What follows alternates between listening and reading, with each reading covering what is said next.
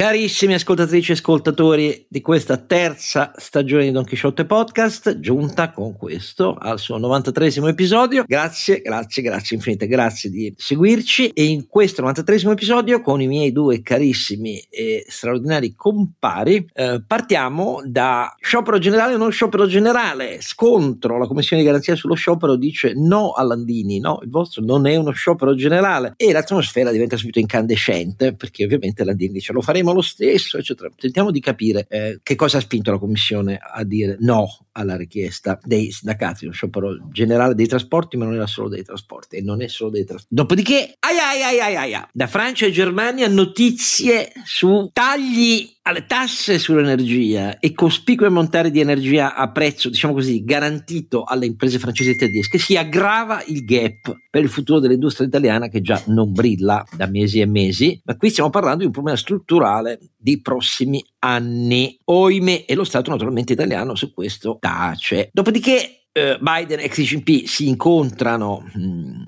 mercoledì a San Francisco. Eh, qualche osservazione su che cosa potrebbe indurre a credere che davvero forse ci sarà uno spiraglio rispetto a logiche di rafforzamento di questa specie di conflitto commerciale, economico e non solo. Vediamo, però vi daremo qualche dato su questo. E David Cameron torna ministro degli esteri del governo Sunak in Gran Bretagna, quello che aveva indetto il referendum sulla Brexit perché pensava di vincere, lui era per il no alla Brexit. Torna ministro degli esteri, qualche cosa vorrà pur dire in questo 93 episodio.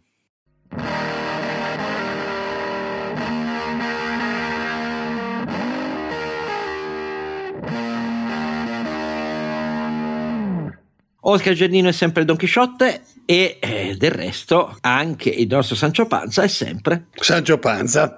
No, eh, no. no. ah no, Renato Cifarelli, scusa, mi, sono, Cifarelli, mi sono, sbagliato. Sei entrato troppo nella parte. Pensavo, pensavo, alla panza e allora oddio, pensavo che... Oddio, sei dimagritissimo, cosa vuoi dire? Eh, come no, eh, Renato Cifarelli che vi ricorda donchisciottepodcast.it, il sito dove trovate tutte le puntate. Eh, quando io mi ricordo di mettercele, visto che mi ero dimenticato di metterci l'ultima, eh, ma ero via e quindi eri via. Sono, eh, sono, sono non fare volta... le autontimerumenos, sai, no. le autontimerumenos nel greco antico era il punitore di se stesso, e eh, non farla quella ah, ok. E sempre grazie per le donazioni, lì c'è anche il link per le donazioni, grazie, grazie, grazie perché ci aiutate a tirare avanti questa gratuita baracca che cerchiamo di portarvi eh, tutte le settimane gratuitamente sui vostri device. E del resto anche Ronzinante, sempre Ronzinante, cioè? Caro detto Carnevale Maffè. Che questa sera fingerà per darvi l'idea, è, è un'attenta dissimulazione, di essere umano come me e come eh, Renato e come voi tutti, fingerà una voce un po' stanca, perché così vi sembrerà meno disumano, oltreumano, iperumano rispetto a come è davvero. Allora, cari ragazzi, partiamo da questa, beh, è abbastanza una sorpresa rispetto agli scioperi a catena che caratterizzano, malgrado eh, la, la, rimodulazione che è avvenuta negli anni dell'esercizio del diritto di sciopero della garanzia che la Commissione di garanzia sullo sciopero deve esercitare a favore degli utenti di cittadini sulle modalità, il preavviso degli scioperi, in che settori, in che modalità e così via. Però qui eh, eravamo e siamo in presenza di una richiesta di sciopero eh, generale. E invece la commissione di garanzia eh, dello sciopero, che eh, è stata nominata a luglio da questo governo, eh, ci sono è eh, composta da cinque persone, questa volta, dopo aver già interloquito con il sindacato uh, diverse volte nell'ultima settimana sulle modalità di questo sciopero, che è uno sciopero sì nei trasporti, ma aveva anche una caratterizzazione eh, di mh, giornate diverse nelle diverse regioni, ma poi c'erano per venerdì 17, cioè venerdì prossimo, 8 ore, cioè un intero turno di sciopero per le lavoratrici e i lavoratori delle regioni del centro. Ecco, di fronte a questo la Commissione, che non è un atto imperativo, ripeto, è sempre prevista eh, nel funzionamento della Commissione un ruolo di moderazione, primo acquisizione eh, di cognizione cognizione diretta del tipo di sciopero, modalità e settori. Secondo, poi un'interlocuzione diretta con chi l'ha proclamato lo sciopero per vedere come e se il caso e in che forma tutelare ehm, la continuità dei servizi in alcuni settori che sono essenziali. E questa volta eh, il garante ha detto no, guardate, cioè, perché l'autorità garante non riconosce la definizione di sciopero generale nazionale, già articolato com'era, che usano i sindacati. E quindi è uno sciopero plurisettoriale. E se è uno sciopero plurisettoriale, non è uno sciopero generale di otto ore nel centro Italia. Cioè non è tutto il turno intero. E quindi dovete restringerlo a quattro ore perché la disciplina dello sciopero plurisettoriale è diversa e distinta da quella dello sciopero generale. Uh, a questo la Commissione aggiunge anche, perché non è ignara del fatto che è una cosa politica, dopo la piazza dei 50.000 del PD, si estendeva la piazza di Landini e così via. La Commissione mette, tra virgolette, non intendiamo in alcun modo mettere in discussione l'esercizio del diritto di sciopero, semplicemente facciamo il nostro dovere, cioè di continuare ad assicurare l'osservanza delle regole. Ma naturalmente, boom, la reazione dei sindacati è subito uh, politica, lo facciamo lo stesso, ce ne freghiamo della commissione, Salvini ci monta sopra, eh, eccetera, eccetera. Tentiamo di capire un po' meglio. Che ne dite voi due? Sentiamo l'imprenditore. Beh, io come imprenditore sono prima di tutto favorevole al diritto di sciopero perché è uno dei diritti che sono stati conquistati dai lavoratori negli anni e mi sembra giusto mantenerlo. Magari ho qualche dubbio in più sulla collocazione di certi scioperi e sarei più per, eh, diciamo, mettere gli scioperi generali il venerdì invece che il venerdì al mercoledì, eh, così magari fanno il pontone invece del, di fare il pontino.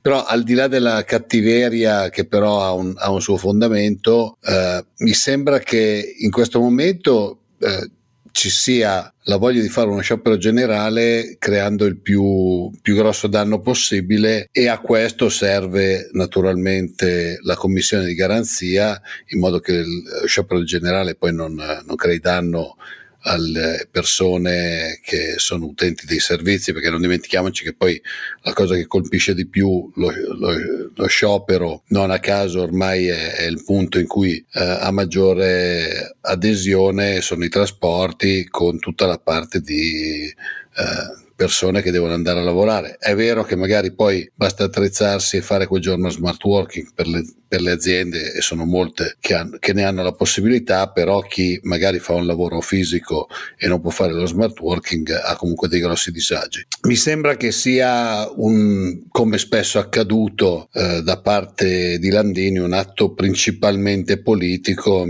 Eh, dopo la piazza appunto che, di cui già accennavi si cerca di portare altra gente in piazza per lo sciopero, eh, vediamo. Ecco, io però eh, sono per eh, una commissione che faccia il suo mestiere, in questo caso mi sembra che l'abbia fatto, ecco, che non sia una questione di politica da parte della commissione, ma abbia portato alcune. Io non ho letto bene tutte le motivazioni, eccetera, però le cose che ho sentito mi sembra che portino effettivamente a, ad, un, ad una scelta coerente con quelle che sono le regole in Italia. Poi se vogliamo superare le regole, vogliamo dire noi facciamo quello che vogliamo in barba a tutte le commissioni e alle persone che devono usare i trasporti, che lo facciano, insomma, però poi no, non si, non si chiedono perché probabilmente negli ultimi anni hanno perso un po' di seguito. Ecco. Allora io lo dico solo per chi, come è giusto, no? immagino che sia la maggioranza, non ha chiaro qual è il fondamento del definire no, non può essere sciopero generale se è sciopero eh, plurisettoriale. La le modalità con cui i sindacati avevano comunicato al garante, alla commissione garante per il diritto sullo sciopero, la, l'astensione dal lavoro che avevano proclamato era che c'era uno sciopero venerdì 17 per 8 ore, intero turno di sciopero, quindi sciopero generale, loro dicono, sciopero generale per le lavoratrici e lavoratori del trasporto delle regioni del centro, ma anche le categorie, oltre che quelle del trasporto, del pubblico impiego e della conoscenza. E in questo caso l'aggiunta era per tutto il territorio nazionale. Resta così definito. Poi, dopodiché, la, um, la Sicilia scioperava il 20, il 27 la Sardegna, venerdì 24 uh, le regioni del nord. e venerdì primo dicembre quelle del sud. Ma come vedete non è uno sciopero generale di tutte le categorie, è uno sciopero del trasporto più pubblico impiego e conoscenza. Per questo, dice la Commissione, e no, ma allora ricadiamo in un'altra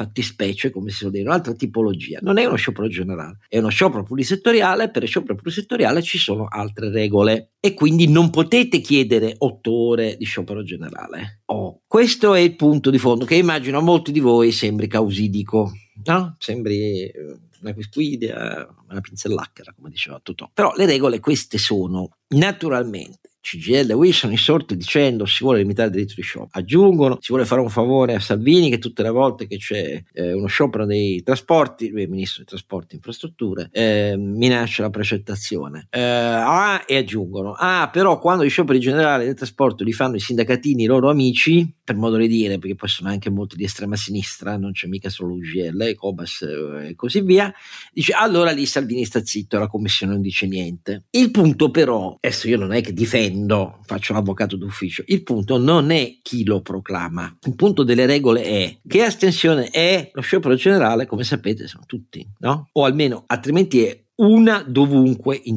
eh, nello stesso settore. Invece qui sono articolati nel tempo per tre essenziali categorie.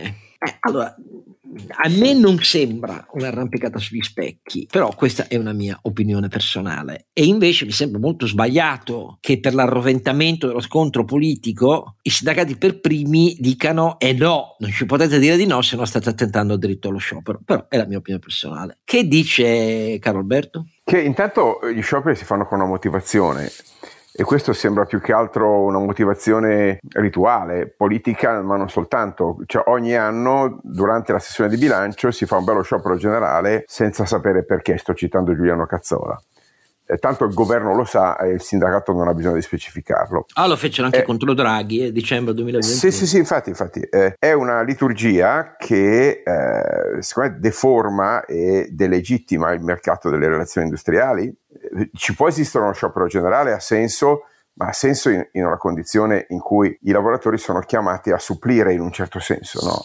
una carenza di rappresentanza politica eh, o a veramente a chiedere una, una, riforma radicale, ma ci deve essere un, secondo me una giustificazione molto robusta. Per il resto io concepisco fondamentalmente scioperi settoriali per eh, motivi di relazioni industriali più che legittimi. Quindi mi trovo completamente d'accordo con le conclusioni della, della, del garante. Ma, ma, ma, anche in polemica con invece la scelta del, di eh, CGL e Will, perché la CISL non è d'accordo, la CISL si è dissociata, questo è molto importante, eh, da un, uno sciopero che non ha di fatto motivazioni chiare e eh, nella sua pretesa di essere... Beh, ma Oscar, mi spiace, ma le motivazioni politiche non sono motivazioni, eh, dal mio punto di vista, comprensibili uno sciopero generale in, in un momento di questo genere. Personalmente ritengo che lo sciopero generale abbia senso di fare, devi fare una rivoluzione, devi rovesciare un regime, ci sta perfettamente lo sciopero generale. Devi, eh, devi chiamare i lavoratori a, a, una, a lottare contro un attacco diretto, chiaro ai diritti dei lavoratori in senso generale, no? eh, tutto questo ci può stare, infatti lo sciopero generale rimane legittimo a fronte di una, di una minaccia politica tale da non essere sufficientemente contrastata dai criteri di rappresentanza, altrimenti noi non siamo una repubblica parlamentare, siamo una repubblica dove le leggi di bilancio si discutono nelle, nelle logiche sindacali. Non si fa così, non è, ricordiamolo a chi ci ascolta che tutto questo non è eh, coerente con l'assetto istituzionale. Cioè le leggi di bilancio le discute il Parlamento e ha il diritto di discutere diversamente da quello che dice il governo che fa le leggi inemendabili esatto. poi emendandole almeno 6-7 volte eh, nell'arco di qualche settimana a parte la ridicolaggine sia dell'affermazione iniziale che della evidente manifestazione di in, in, in, dire, incongruenza successiva. Ma tornando al sindacato Oscar facciamola breve. Francamente eh, meno male che abbiamo un, gara- un, un team di garanti, anche se una composizione leggermente modificata negli ultimi mesi con l'innesto di eh, personalità non diciamo sontuosamente allineate a, al, allo stato dell'arte della ricerca in materia, ma più allineate no, ce ne sono tre, tre sì, due no, diciamo così. Ecco. Tre, tre, eh, diciamo, tre persone che ci sembrano molto preparate e degne assolutamente, due... Eh, se non altro sono la maggioranza, dai. Esatto, sì, due invece di nomina evidentemente politica de, del, del, partito del, del, Presidente del Consiglio, proprio palesemente. Ehm, e, eh, e, quindi come eh, per chi ci è... ascolta non è un'opinione pregiudiziale basta leggere il curriculum appunto ecco. sì sì sì basta leggere il curriculum alcuni curriculum sono lunghi 5 pagine altri 5 righe ehm, vabbè. Eh, il, no quello che voglio dire Oscar è semplicemente che secondo me perdiamo un'occasione anche dal punto di vista dell'affidabilità internazionale cioè il fatto che l'Italia conservi questa ritualità eh, dello sciopero generale che magari a livello nazionale può essere anche comprensibile, anche se io non la comprendo, ma eh, pensate a, al fatto che l'Italia vive di, di, oltre 600 miliardi di export e quindi ha bisogno di clienti, di attori, di, di, di soggetti che in qualche maniera interagiscono con lei in un normale giorno di lavoro e si vede un'Italia chiusa e senza capire perché, visto che non ci sono eh, in corso dire, minacce alla allo Stato democratico oppure rivoluzioni in corso, non si capisce perché ed è incomprensibile.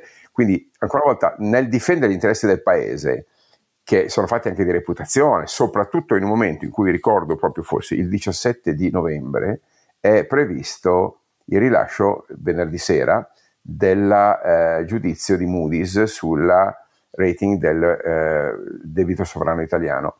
Non è proprio un modo molto eh, molto intelligente di, eh, di, dare un segnale di, di, ulteriore conflittualità, fatemi dire, divisiva dal punto di vista politico. A, a, Beh, a potrebbe... qualcuno potrebbe fare anche comodo. Eh? Beh, uh, siamo al tanto peggio, tanto meglio. Non so chi possa far comodo schiantare il, il giudizio perché a quel punto saremmo in situazione di uh, giudizio uh, cosiddetto spazzatura, cioè siccome siamo all'ultimo gradino con già con Outlook negativo in Moody's, c'è stata una conferma da parte di Fitch venerdì scorso, ma è stata una conferma fondamentalmente legata, di nuovo, un po' come ha fatto Standard Poor's, ai contributi del PNRR ammesso che si realizzino e a un'economia privata, specialmente il sistema bancario, che in realtà va meglio del previsto, alla fine ha sfangato anche l'attacco politico poi rivelatosi del tutto inconsistente della famosa tassa sugli extra profitti. Oscar, fammi ricordare con un filo di ironia e di sarcasmo che il gettito della tassa sugli extra profitti populisticamente celebrato non solo dal governo ma da una buona parte delle opposizioni e del sistema dei media italiano ha portato cioè non basta di più, di più. zero al quoto zero zero zero. Però abbiamo patrimonializzato in più le banche cosa positiva. sì va bene. Eh, quindi chiudo dicendo fondamentalmente la scelta del momento la scelta del, del, dei temi non precisati la, litu- la, dire, la ritualità tutto spinge a dire che qui non siamo di fronte a uno sciopero, siamo di fronte a un riflesso condizionato di un, di un movimento sindacale che deve, fare, eh, deve farsi vedere eh, attivo eh, pur senza avere un'agenda precisa. Non è questo il servizio che si fa ai sindacati, non è questo il servizio che si fa alle relazioni industriali. Questo, questa è una erosione del diritto dello sciopero è è, essendo un, di fatto, una, non dico un abuso, ma certamente una, un eccesso di, eh, di, di, um, dire, di interpretazione de, de, della natura del diritto di sciopero, che ripeto nasce come iniziativa di, tutela delle classi lavoratrici nei confronti dei, dei propri contrattari contrattuali, quindi diciamo de, de, dei datori di lavoro, uno sciopero contro una legge, peraltro una legge in deficit, eh, giudicata eh, lassista anche se non troppo da tutti i mercati internazionali, per cui di, di che cosa stiamo parlando? Non stiamo parlando di una... Di una Beh, è contro i loro datori di lavoro perché il trasporto è quasi tutto pubblico, quindi... Sì, è quasi tutto pubblico, ma non c'entra un granché con, no, eh, con, la, con la, legge infatti, di bilancio. Infatti le giustificazioni sono eh, non ci sono abbastanza soldi in legge di bilancio, vogliamo più deficit, questo è il motivo vero di questo sciopero. Sì, Però, e, e fammi dire, con un'opposizione, almeno lato PD e M5 Stelle, che eh, n- non perde l'occasione di non avere, fammi dire, dignità istituzionale di, ma di, di, accollarsi anche qui per ragioni di presa di, di parte, accollarsi il, il, l'onere di, fare come dire, essa stessa la mosca cucchiera del sindacato. Insomma, no, non è un bello spettacolo, non lo è nemmeno eh, qua il vicepresidente del Consiglio già Salvini, mesi fa nelle co- cose a braccetto insieme eh, tra Conte, Landini e il PD che cercava di inserirsi eh, era evidente che c'è questo allineamento politico. Poi io non, non, non, non la, la, CGL può decidere quello che vuole quindi io per carità non è che dico illegittimo però eh,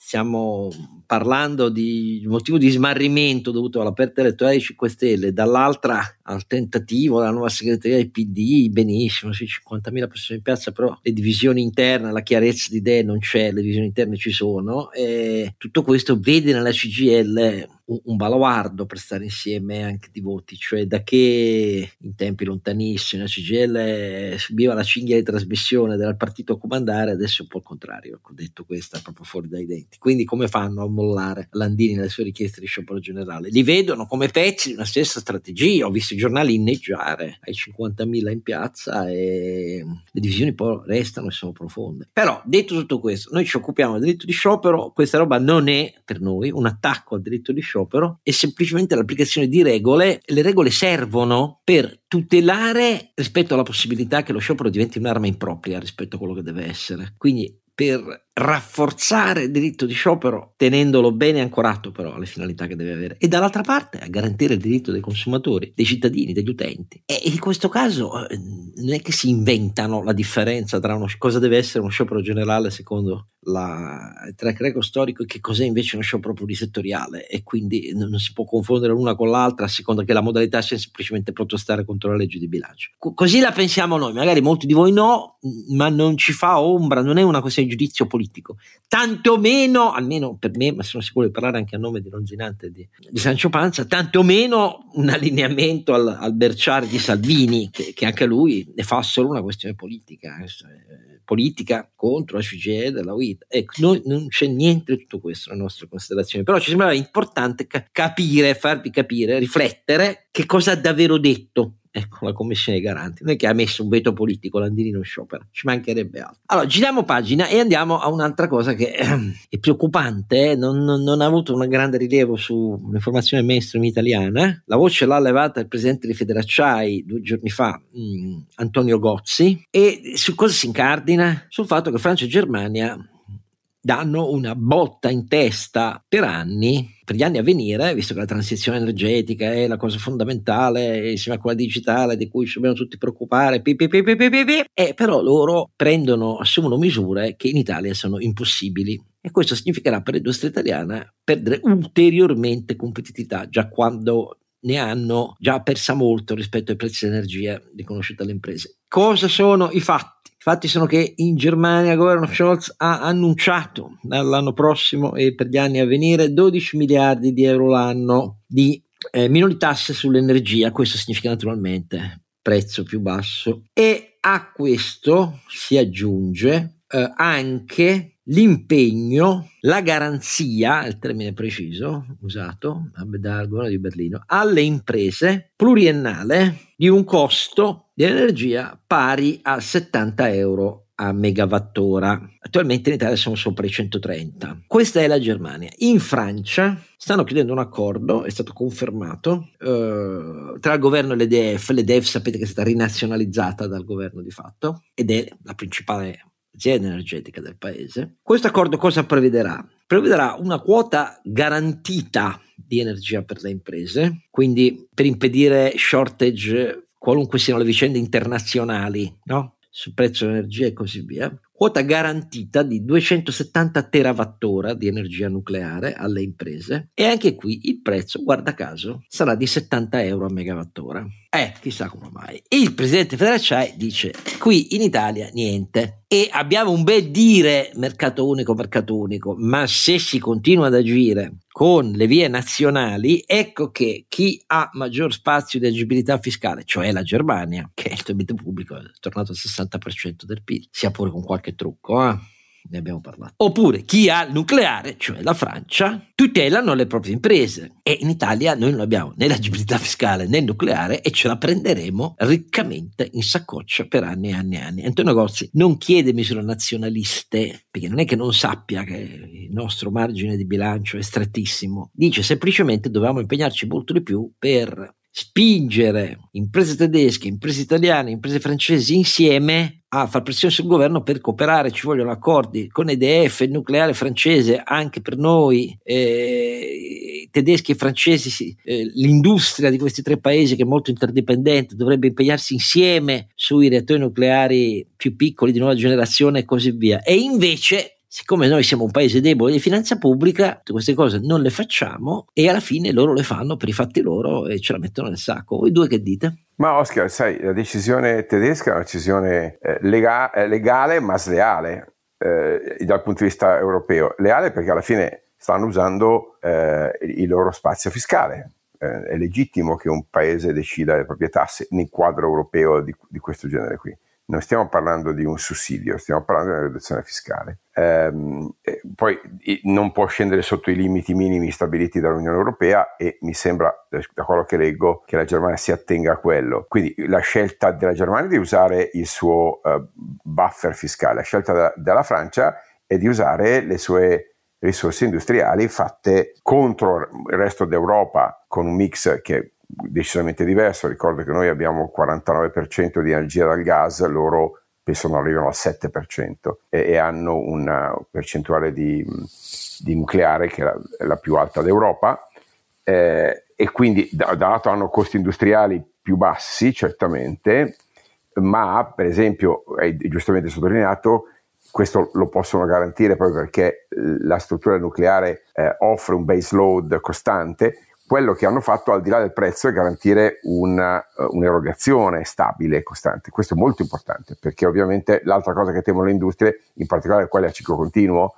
quelle di processo, è eh, la variazione. Quelle di processo energivore oltretutto. Quindi. Sì, esattamente, perché questo in, induce inefficienze, induce sbalzi di produzione. Quindi la Francia ha fatto meglio della Germania perché può fare meglio, può, intanto non ha sicuramente lo spazio fiscale che ha la Germania, ma ha una, una, base industriale decisamente più, eh, eh, più sana. Gozzi ha, ha, tutte le ragioni, ha, ha, da un lato a criticare Francia e Germania per il loro comportamento sleale, dal punto di, ripeto, non è sì, perché poi rompe il mercato unico, questo è il punto. Esattamente. Dall'altro però deve prendersela con eh, i suoi concittadini e con noi, che abbiamo una politica energetica scellerata da decenni, che nonostante lo shock ehm, eh, energetico l'anno scorso non abbiamo ancora avuto il coraggio di prendere il toro per le corna, e per il toro per le corna intendo, intendo una vera diversificazione delle fonti, non soltanto qualche pannello solare in più e qualche, eh, qualche pala eolica in più. Eh, avere cambiato dal gasdotto al GNL ha cambiato, se vuoi, i fornitori, ma non le fonti. Eh, noi sul nucleare siamo ancora a terra, fondamentalmente, non, non c'è una,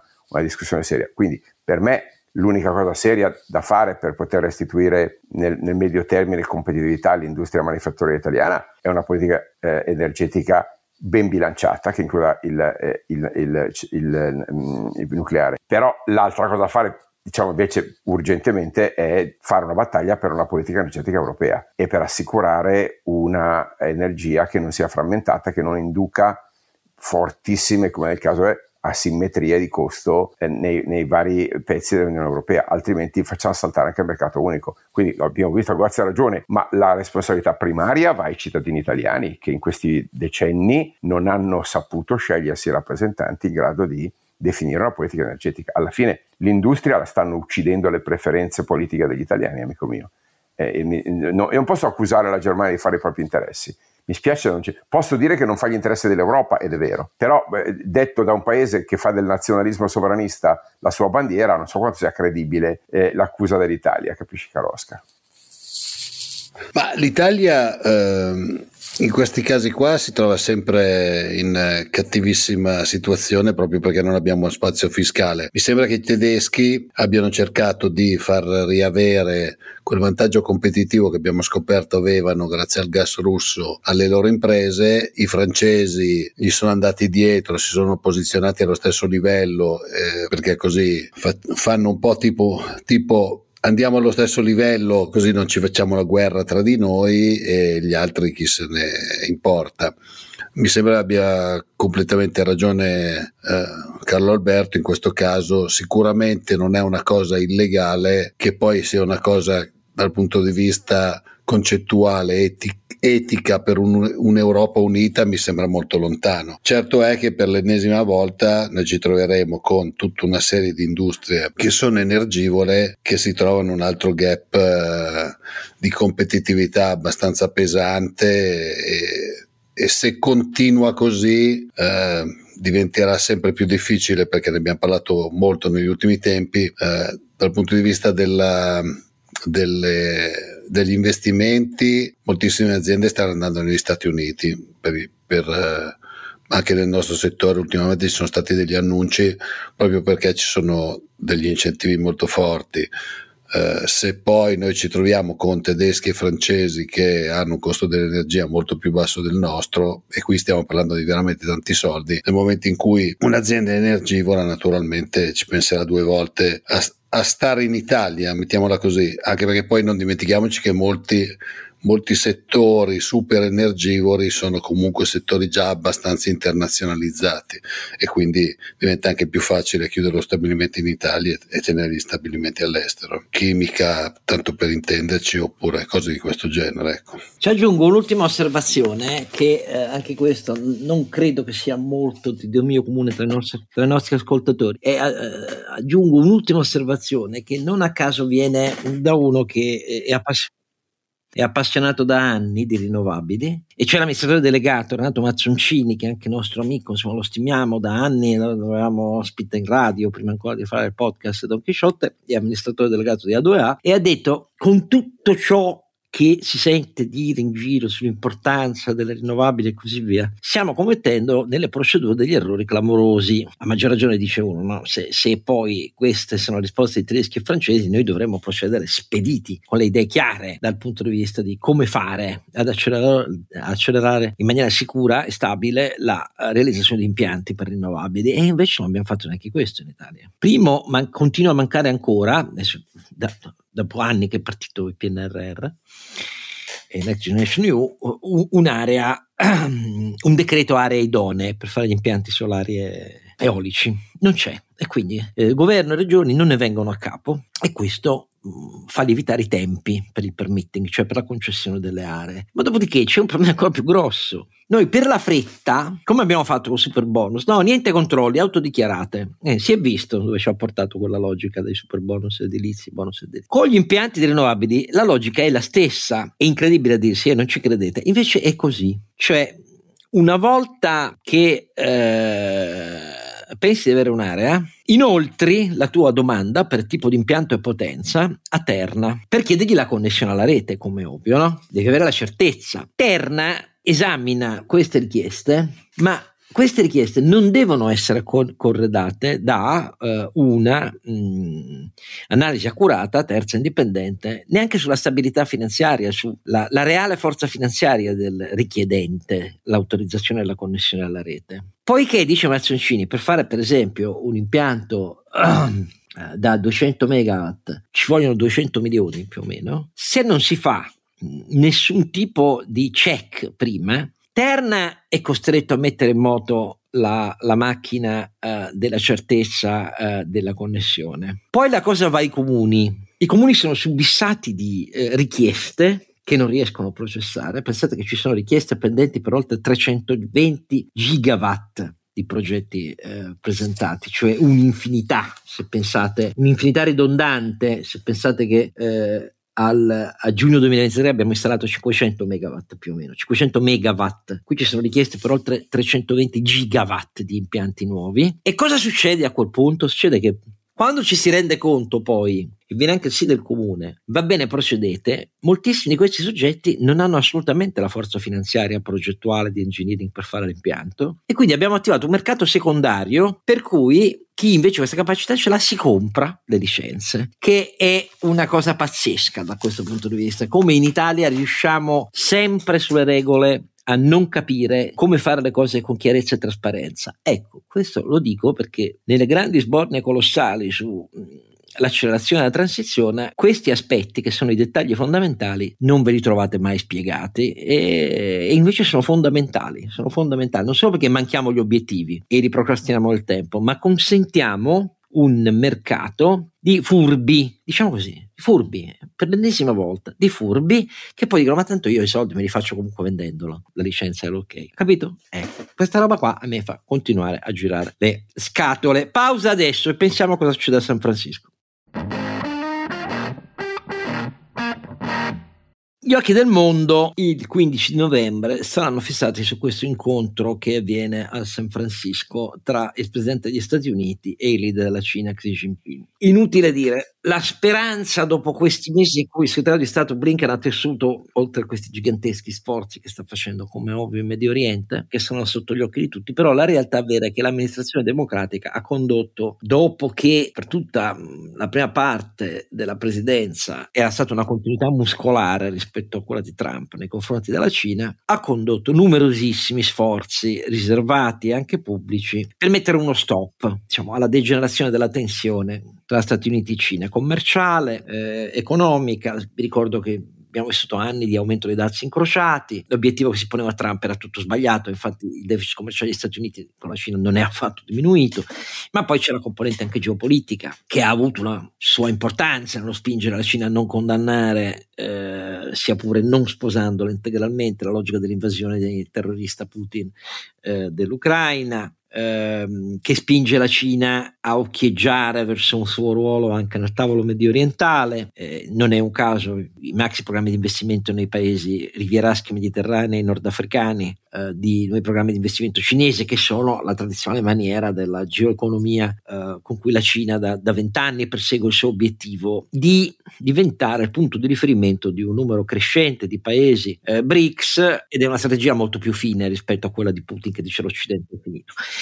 E molti si aspettano dunque toni più rilassati l'agenda è, è, un'agenda sulla stabilità globale dell'economia, quindi si parla dei rapporti tra i due paesi, ma non solo di quelli. E in questo quadro io volevo semplicemente darvi un elemento che poi voglio sottoporre ai miei due compari, perché negli ultimi due giorni mi sono un po' imbottito di letture ehm, sulla Cina, il rallentamento cinese dell'economia, sappiamo tutto, eh, il settore immobiliare, lo shadow banking, ne abbiamo parlato innumerevoli volte, ma c'era un aspetto nelle componenti che anche in Cina starebbero spingendo il Partito Comunista e il suo leader a capire che forse non è troppo il caso di tenere il piede sull'acceleratore, c'è sorpresa sorpresa una componente molto importante dell'economia cinese stessa. E qui c'è un grande rapporto che è stato fatto per uh, l'associazione nazionale, parlare di nazione Cina è praticamente un continente, visto i suoi abitanti, però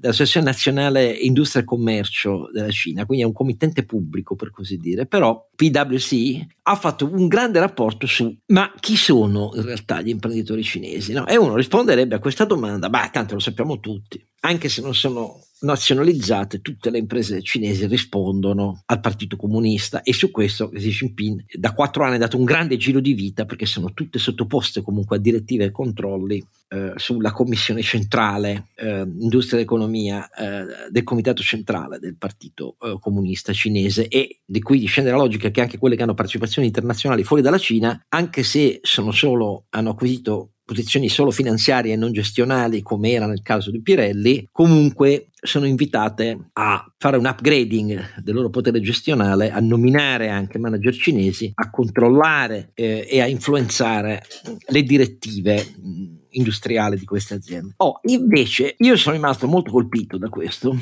In realtà la Cina ha malcontate un miliardo di imprese, una cosa che uno legge, dice, eh, eh, ma di queste, di queste, il 90%, naturalmente questo significa numericamente, non significa il peso sul totale del fatturato, però il 90% sono imprese private e sono imprese private fami- familiari. Ecco, queste imprese private familiari sono loro a realizzare, io vi faccio una sintesi di quello che si legge in questo grande rapporto, più del 60% del PIL cinese, metà, poco più della metà dell'intero gettito fiscale che incassa il governo cinese e udite udite più del 70% dell'innovazione tecnologica e della ricerca, nonché l'80% dell'occupazione nei grandi centri urbani. Ma l'hai detto alla Mazzucato che anche nella comunista Cina Eh, capito? E il 70% di innovazione dal privato, ma come si permettono questi comunisti?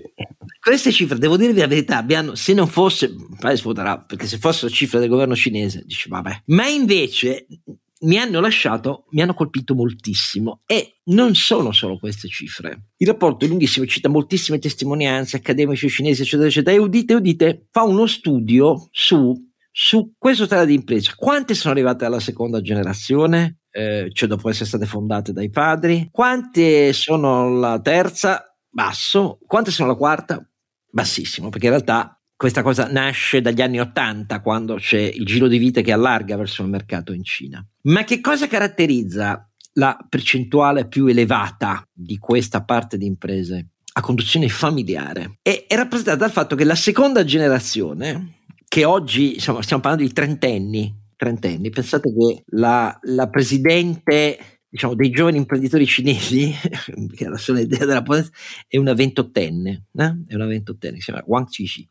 E questa seconda generazione ha praticamente tutta studiata in università occidentali, cioè i padri li hanno mandati a studiare in Occidente, in signore università. Le caratteristiche di questa seconda generazione sono che ritardano il più possibile il loro ritorno in Cina, lo ritardano dicendo vabbè io perché devo tornare ad occuparmi del business di famiglia quando sto capendo come funziona il mondo quando ci tornano quando ci tornano assumono posizioni nelle associazioni non fanno polemiche politiche come ovvio no? assumono posizioni per dire guardate però che una cosa deve essere chiara chiara eh, ci sono anche per coorti anagrafiche di seconda, terza e quarta generazione, delle tabelle che indicano quali sono le priorità per loro, dichiarate da loro in interviste dirette, è un campione vastissimo. E le loro priorità parla, parlano chiaro rispetto a come vorrebbero che venisse declinato il rapporto tra Cina e mondo dei mercati avanzati. Ecco, e le loro priorità sono investimenti in tecnologie avanzate, sono crescita inevitabile, reciproca negli input necessari e nelle tecnologie necessarie per sviluppare insieme e con altri il balzo tecnologico di cui abbiamo bisogno. No freni al commercio mondiale. La prima priorità per quelli di seconda generazione è queste sono le cose per raggiungere la crescita, questi sono gli strumenti per adottare nuove tecnologie, questi sono gli strumenti per, per, espandersi in nuovi business e il confronto deve essere aperto perché abbiamo bisogno di fare un, manage, un talent management, cioè una scelta di capitale umano che con tutto il rispetto non può limitarsi, visto che dobbiamo pensare ai mercati mondiali e soprattutto, dicono loro, all'Europa e agli Stati Uniti, non possiamo pensare solo a quello che è formato nelle università cinesi. Guardate che per essere in Cina sono posizioni mm, sfidanti queste, eh? Sfidante. Pensate che ridurre l'impatto ambientale è l'ultima delle priorità, del resto la Cina ha spostato al 2050 gli obiettivi, per così dire. Però questa forza, che è una forza molto potente rispetto al totale dell'economia cinese e che ovviamente non sta pensando a liberarsi del Partito Comunista Cinese, manda dei messaggi inequivoci sul fatto che è meglio evitare guerre commerciali, sfide politico-militari, allineamenti a potenze autoritarie che ci sottopongono a delle sanzioni ibride e così via. Ecco, se uno si aspetta che la Cina sia un paese monolitico allineato che scatta eh, battendo i tacchi agli ordini del Partito Comunista Cinese, è invece un'idea diversa, cioè sono giovani imprenditori che dal di dentro vogliono fare capire al Partito Comunista Cinese che per non interrompere troppo pericolosamente il sentiero della crescita, perché poi i cavoli sono del Partito Comunista Cinese, bisogna capire che c'è bisogno di più mondo e non meno mondo. Naturalmente, per avere posizioni di forza, eh, loro pensano di continuare davvero eh, a essere, magari anche a realizzare, non dico il superamento del 2030, però la sfida la sentono, però noi abbiamo bisogno delle armi necessarie per farlo. Mi piacerebbe sentire queste cose anche dai giovani imprenditori italiani o dai giovani elettori italiani, senza perché senza cotè di natura imperialistica, ma le cose che hai detto L'ultima cosa che voglio dirvi è che la cosa singolare però è che il, il, cambio di generazione, il problema della transizione generazionale delle imprese italiane è notissimo, studiatissimo e così via. Lì in Cina è fortissimo, perché molti di questi non vogliono tornare davvero, tant'è che su questo il partito invece ha aperto un'iniziativa di ehm, per così conciliazione padri-figli dei imprenditori, perché è preoccupato del fatto che le migliori energie formate all'estero dicano: Sentite, se vi volete mettere a fare la guerra, noi ce ne restiamo in Gran Bretagna, in Europa, negli Stati Uniti soprattutto, a dire la verità, e buonanotte senatori, fatevela voi la guerra. Allora, questo aspetto qui non, mi ha colpito perché non, non conoscevo questi numeri, di cui tendo abbastanza insomma, non proprio al 100% a fidarmi. La realtà è che c'è una Cina di impresa familiare profonda che guarda con enorme preoccupazione all'idea di, di, di, rimettersi a fare sfide militari, sfide tecnologiche che non siano basate sulla competizione e sull'interdipendenza. Beh, una bella cosa in questo mondo del piffero che in Cina ci sia tanta gente che la pensa così. Non lo dice beh, Evidentemente hanno funzionato le università in cui sono stati formati. No, beh, questo non, non direi, perché ci sono anche tanti esempi di gente che eh, nelle università occidentali c'è venuta in passato e c'è venuta tornando intrisa dell'ideologia dei paesi da cui provenivano e non ce lo dimentichiamo. Il problema è che loro devono avere una testa particolarmente proclive, e questo non mi stupisce parlando dei cinesi, ehm, praticamente proclive a dire no, il mondo è una grande opportunità perché ci dobbiamo tirare fuori? In nome di che cosa? Beh, anche perché loro il mondo lo vogliono conquistare, quindi... Eh, sì, però c'è chi lo vuole conquistare con la marina, l'aeronautica e le armi e, e, c'è chi lo vuole conquistare in un altro modo, con i prodotti, i processi, l'innovazione, eccetera, eccetera. Eh, Ma Oscar, ti confermo che dal mio punto di vista io ho studenti cinesi in aula da un quarto di secolo più o meno, ecco, da quando si è aperta eh, la relazione e tendo a confermare l'idea che ti ha dato Renato, ovvero il confronto in sede internazionale produce ragazzi molto cosmopoliti e molto aperti. Eh, in particolare quelli che vengono in Italia eh, non possono non apprezzare le relazioni su tanti settori merceologici e quindi poi sono latori, molti si fermano in Italia a, eh, ad assicurare i legami commerciali. Certamente mh, mm, eh, senza mai prendere posizioni politiche, questo sì, cioè, ho sempre incontrato tanti studenti e tanti dei loro genitori eh, molto attenti dal punto di vista tecnico, finanziario, industriale e assolutamente silenti dal punto di vista politico istituzionale, che adesso piano piano si facciano portatori di una voce dal basso è, è una buona notizia, però la Cina, Oscar, va a San Francisco molto più debole della Cina di 3-4 anni fa.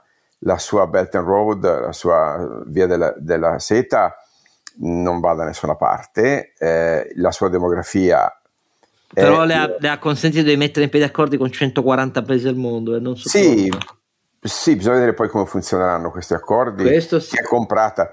Eh, il suo gioco di anticipare le potenze occidentali sul fronte della delle tecnologie dell'elettrico, in particolare sul tema delle batterie, è ancora molto a monte nella catena del valore, quindi controllo di materie prime, controllo di terre rare, controllo di produzione basilare di batterie, ma un po' meno a valle e a valle si sta in effetti ribilanciando con le tecnologie del software, dell'intelligenza artificiale, delle reti intelligenti, gli occidentali stanno riguadagnando terreno. Eh, se pensiamo poi al sistema di alleanze, il modello che aveva costruito Xi Jinping di un, eh, dire, implicita alleanza con la Russia eh, e con l'Iran non mi sembra stia dando risultati straordinari. Ecco, eh, a me sembra che eh, poi se andiamo al tasso di crescita economico, la Cina che cresceva 6-8% di fronte a, una, una, a un'America che cresceva al 2% aveva un tasso di convergenza, quindi di superamento dell'economia americana, come giustamente ricordato, tra il 2030 e il 2035, oggi quel tasso di differenziale non c'è più e la Cina rimane circa il 60% della E la Cina dal 2011 perde centinaia di migliaia di lavoratori ogni anno per esatto, il declino demografico. È una giovanile molto interessante, nel senso di molto grave. Eh, insomma, non è più la Cina trionfante, non è più il drago che eh, soltanto 3 o 4 anni fa eh, eravamo inclini a credere. E quindi fa bene la Yellen a dire, ma veramente un'idea di una separazione, di una divergenza, di un conflitto economico con la Cina non conviene a nessuno, non conviene al mondo, non conviene a noi. Certamente nell'antagonismo geopolitico ci sta un recupero dello spazio economico. Questo è un segnale molto intelligente da parte dell'amministrazione Biden. Eh, noi, abbiamo, noi europei non abbiamo che, che da compiacerci della, della addolcimento diciamo, del, del, del, del, decoupling. Ciò detto è chiaro che gli Stati Uniti se lo possono permettere perché stanno usando la leva fiscale per rifinanziare e internalizzare le produzioni eh, che eh, invece dalle quali dipendevano dalla Cina e non è più una questione di bilancia commerciale, è proprio una questione se vuoi, di, di sovranità tecnologica. L'Europa non ce la fa se, se si muove in maniera frammentata non ce la fa. Eh, però l'occasione è ghiotta per guardare a uno scenario geopolitico che faccia fallire le, eh, gli atti terroristici delle invasioni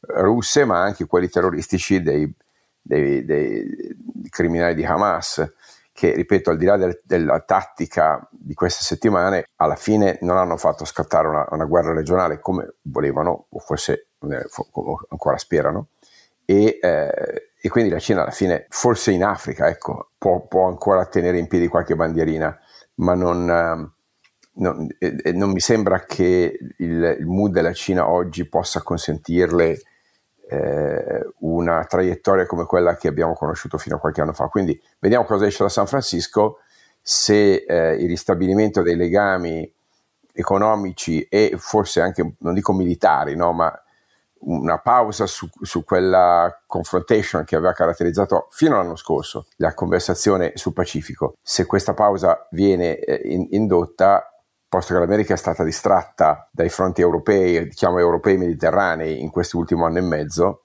eh, bene, per, per, conto mio se il Pacifico non diventa il nuovo fuoco del, del, del, del conflitto geopolitico è solo una buona notizia e l'Europa se si dà una politica commerciale intelligente invece di andare ancora una volta in ordine sparso, può giocare il suo, il suo ruolo perché rimane il mercato più importante per le merci cinesi. Allora, del resto, scusate, c'è anche un'altra, per me è una buona notizia, qualunque cosa voglia dire, forse non, non da non sopravvalutare, ma sicuramente non da non sottovalutare. Il governo di Rishi Sunak, che pure è in vantaggio su, anzi è in svantaggio di più di 20 punti, forse anche questo è una delle molle per capire la decisione del Premier della Gran Bretagna, la Gran Bretagna ha deciso di richiamare David Cameron eh, come ministro degli esteri. David Cameron, ve lo ricordo, quello che volle eh, lo sciagurato referendum del 2016, pensando però di vincerlo dicendo no alla Brexit. Eh, le cose andarono diversamente e fu un grave errore, secondo me, eh, da parte di David Cameron, che si ritirò dalla politica, si ritirò dal, dal Parlamento e nel frattempo i Tories hanno commesso errori clamorosi in questi ultimi anni, se vi ricordate eh, la legge di bilancio ah, ah, che la Premier, che credeva di essere la Thatcher, eh, fece presentare al suo improbabile ministro dell'economia che fu travolta giù di 72 ore col paese e la banca centrale britannica terrorizzata e così via, e richiama in servizio come ministro degli esteri uno dei più europeisti del, del del Partito Conservatore. Qualcosa vorrà dire? Ti piace come mossa Renato oppure no? Eh, eh, Bella, bella, mossa. Io già sentire uno che parlava di Brexit eh, mi fa venire un po', venire un po l'orti, l'orticaria, però mi sembra che ci sia un, eh, un po' un ritorno in alcuni posti a, eh, alla vecchia politica, non so come, cioè a quelli che hanno esperienza. No, guarda, io ti dico, per come un po' conosco, non, mi, non credo di conoscere chissà come bene, però per molti anni i britannici che pure hanno cambiato idea, basta vedere nei sondaggi, sono pentiti in vastissima parte di coloro che votarono sia la Brexit, che hanno visto che le cose sono andate completamente diver- in maniera completamente diversa dalle palle che raccontava Boris Johnson eh, per la campagna invece del, del sì. Eh, cioè Regno Unito ha pagato un prezzo che è ancora irrisolto all'uscita dall'Unione Europea, però ci vorranno ancora anni prima che si torni indietro, di cui però al fatto di poter iniziare a costruire una strada meno conflittuale che prepari un futuro diverso, questo a me sembra una cosa positiva. Che pensi, caro Alberto? Beh, penso che sia una eh, convergenza verso una moderazione più spiccata rispetto al, alla composizione del minist- del, dei ministeri che aveva eh, il governo eh, britannico fino a ieri. Eh, ci sia dentro David Cameron una persona che ha una eh, esperienza nelle relazioni internazionali invidiabile, che francamente invece il gabinetto inglese non poteva vantare. E so, un'Inghilterra senza ministro degli esteri adeguato, insomma è un po' un'Inghilterra zoppa, parliamoci chiaro. Poi vediamo come, sa, come si comporterà David Cameron, ma certamente ha dalla sua anni di relazione con l'Unione Europea con uh, gli Stati Uniti e, e, con la Cina che possono e, e devono contare. No, secondo me una buona notizia, fammi dire, un nuovo segnale del fatto che la politica in Inghilterra è nel pendolo fra ideologia e pragmatismo, ma alla fine sul pragmatismo ci ritorna prima o poi, no? No, ma ti dirò che anche l'altra notizia che ha accompagnato l'altra modifica all'interno del governo guidato da Rishi Sunak eh, che ha accompagnato il richiamo di David Cameron agli esteri è una notizia che mi riempie di gioia a dirti la verità perché ha destituito la segretaria degli interni, ministro dell'interno eh, Suella Braverman. Suella Braverman è eh, una leghi- leghista salviniana estrema, come lo era Priti Patel, che l'aveva preceduta agli interni, cioè l'impersonificazione della, in tema di immigrati della più estrema e disumana durezza siccome quella durezza è stata fatta a pezzi dalle corte britanniche, cioè il famoso accordo li mettiamo tutti in Ruanda è stato seppellito dalle corti britanniche, poi uno dice la civiltà è, c'è, però conta. Ecco, il fatto di prendere a bastonate i disumani salvinisti del Partito Conservatore britannici mi sembra anche questa bastonate non fisiche, no? però eh, siccome nei sondaggi questa interpretazione disumana della politica interna, che era l'altra faccia oltretutto, eh, del, della, mm, una delle altre facce della Brexit, non solo pagheremo molto di meno e concentreremo tutto sulla sanità, tutte le stupidaggini che raccontava Boris Johnson, però quest'altra componente, basta con la politica dei migranti eh, da cui dipendiamo dall'Unione Europea, si è accentuata la crisi grazie a questo nel canale, come sapete, tra Francia e Regno Unito. E il fatto che abbia mandato via questa ministra che era impopolarissima, anche se piaceva all'estrema ortodossia Toris, Suella Braverman, come Peter Patel, ecco anche questo mi sembra un segnale confortante perché eh, siccome Rishi Sunak è diventato uno dei grandi amici di Giorgia Meloni in Europa, oh, dopo le botte prese da Vox elettoralmente in eh, Spagna, dopo il disastro eh, rimediato dagli amici eh, del Meloni in Polonia e torna adesso alla guida di un governo europeista in Polonia, il fatto che dal governo del suo amico eh, Rishi Sunak, che io stimo abbastanza, a dire la verità, molto più di Boris Johnson, eh, si caccino i leghisti Bene, mi sembra anche questa una buona notizia, quindi anche Giorgio Meloni avrà di che riflettere, per così dire, con i suoi accordi. sull'Albania, di cui il ministro dell'interno Piantedosi non sapeva un cazzo, cioè non sapeva un cazzo al punto di dire che nei campi in Albania ci staranno 28 giorni, invece no, ci possono stare settimane e mesi, subito smentito da Palazzo Chigi va bene. Del resto questo è un governo singolare, è un governo in cui il ministro del, della giustizia ci ha spiegato per anni, io ne ho una considerazione assoluta, di Nordio, eh, che basta la separazione delle carriere di magistratura e la riforma fondamentale ordinamentale, oltre a tanti interventi sulla giustizia civile e penale, e adesso abbiamo preso dalla sua bocca che invece non se ne parla più perché la Meloni gli ha detto guarda devo fare il premierato, poi c'è Salvini che vuole l'autonomia, la separazione delle carriere. Eh sì, cioè, ma quando verrò rieletta per il prossimo quinquennio se ne parla. La penso come segretario dell'Associazione Nazionale Forense eh, che ha rilasciato eh, una intervista dicendo va bene, eh, una delusione così da Nordio non ce l'aspettavamo, è tutta una buffonata. Ecco, è tutta una buffonata, perché se uno per anni ti spiega che c'è una cosa fondamentale e poi ti dice no, beh, c'è, c'è una questione di cronoprogramma, ne parleremo tra qualche anno. Capite? È la politica che non ha il rispetto per il merito delle cose. Secondo me Nordio, non riesco a capire perché resti lì, non sta a me dirgli di me, ci mancherebbe altro, però insomma un po' troppe figure barbine rispetto a quello che giustamente, legittimamente tanti si aspettavano da questo, ministro, da questo ministro di giustizia. Bene, diciamo che siamo andati anche stasera non particolarmente corti. Grazie tantissimo ai miei due straordinari eh, compari Carlo Alberto Renato e grazie a voi che ci seguite. Appuntamento al 94 episodio. Don Chisciotte è un podcast autoprodotto da Oscar Giannino, Carlo Alberto Carnevale Maffè e Renato Cifarelli in collaborazione con mdeaudio.com. Per la pubblicità scrivete a info at donchisciottepodcast.it. La sigla e le musiche originali sono incise dalla famiglia Bonfiglio, l'autore è Michele Novaro. La copertina è di Simone Angelo Ferri e non ci sono autori perché andiamo rigorosamente a braccio, mentre le uscite sono regolari nella loro irregolarità.